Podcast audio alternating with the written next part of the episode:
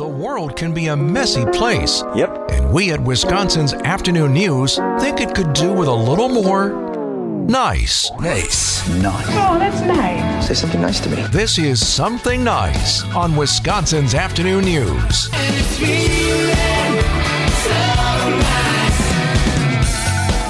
Not just graduates were walking across the stage this weekend. It was the WAMI Awards Yeah. last night at Turner Hall. WAMI standing for Wisconsin Area Music Industry. There's over 50 categories of awards that were given away. It was quite an evening.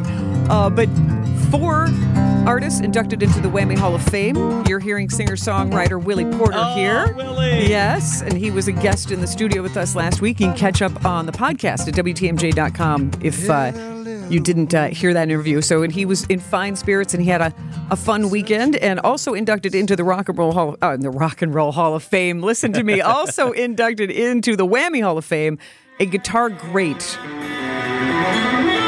from Wauwatosa. His name is Greg Koch. Oh, Willie was talking about. Yes, they are good buddies. And uh, here's how great Greg Koch is. Uh, Rick Nielsen is going to be on tour and can't perform with his band, so they're asking Greg Koch to fill in. That's pretty That's good pretty guitar cool. work. Hired gun. Love yeah, it. Yeah. cool. So uh, the two of them, and they were also MCs, and they were a lot of fun. Uh, but also inducted, you know, the famous, famous song from oh, I don't know, Top Gun.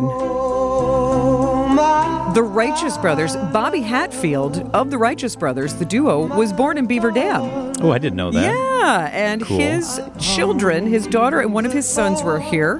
Valen, the daughter, and Dustin, the son, and they were just delightful. And they talked about how fond their memories were uh, that his dad had of growing up here. And they moved to California. And uh, I asked him, like, so when you grow up with a righteous brother, it- does that mean like there's music in the house all the time? So now, being the children of a righteous brother, I have to assume you heard Righteous Brothers music in the household. Yes. He would actually play his music all the time, singing around the house. He'd have his little bandana on and walk around in his, his underwear. practice. Yeah, he really did. He, he'd practice. Um, Dream On was a song he would sing a lot to me because I was a little girl and the song's about a baby girl. Um, he'd sing that one quite a bit, or we'd hear him doing his vocal exercises. But um, yeah, yeah, he was he was he, when he was home, he was all about family though. Like he kind of he put the work aside and respond to fan mail and a lot of that type of stuff. But um, yeah, he was a good family man. Our older two brothers, which they could be here as well, Yes. Bobby Jr. and Kaylin, and they couldn't make it. And they were just completely touched. It's been 20 years since their father passed away. Wow. And Valen and Dustin, just real sweethearts. And they are cool. hanging out, driving around Wisconsin, enjoying Yeah. their dad's state today. How and I special. also found out that uh, Bobby Hatfield also played baseball. And uh, he had to decide whether he wanted to get into the LA Dodgers farm team No or get into music. Yeah, Wow. yeah. So there was sports involved there. And then the fourth inductee into the WAMI Hall of Fame is a woman who's known as the incomparable Hildegarde. And it was very cool. I met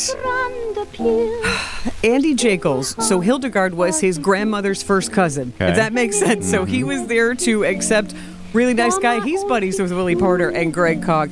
But I said, how would you describe the incomparable Hildegarde to those of us who maybe aren't familiar? I think it was Eleanor Roosevelt called her the uh, queen of the supper clubs. Um, my my experience with seeing her perform was when she was inducted in the Wisconsin Performing Arts Hall of Fame in like 1991 ish, and it was she was doing a tour called her Alive at 85. She was 85 years old, and I was I was kind of her driver for the weekend. Um, but the show was really quite amazing. She was such an entertainer. And that was another thing that was really really cool is she could have been a stand-up comedian. She was telling stories about Liberace. She was cracking up the whole audience.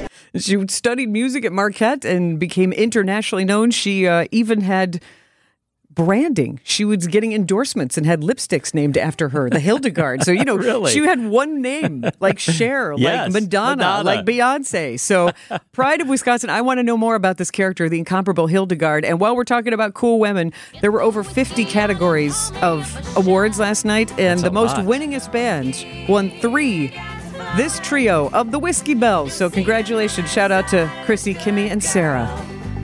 Support your local musicians. Take your woman in the barroom brawl. Drink the bar.